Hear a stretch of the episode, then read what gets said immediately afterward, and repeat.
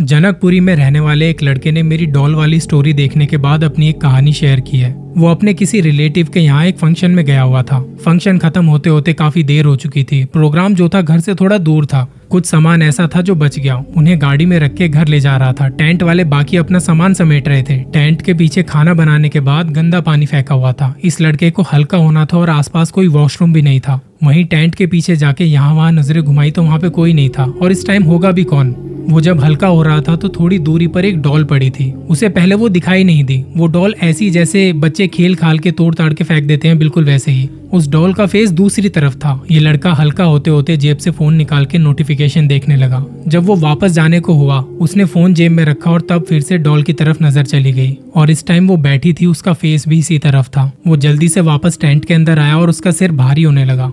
उसे एहसास हो चुका था कि कुछ तो गलत हुआ है अभी। उसने जो देखा वो उसका वहम नहीं था। जब गाड़ी में सामान रख के जाने को हुआ, उसे ऐसा लगा जैसे गाड़ी के टायर के पास कुछ गिरा पड़ा है। जब उसने ध्यान से देखा तो ये वही डॉल थी जो अंदर पार्क में पड़ी थी।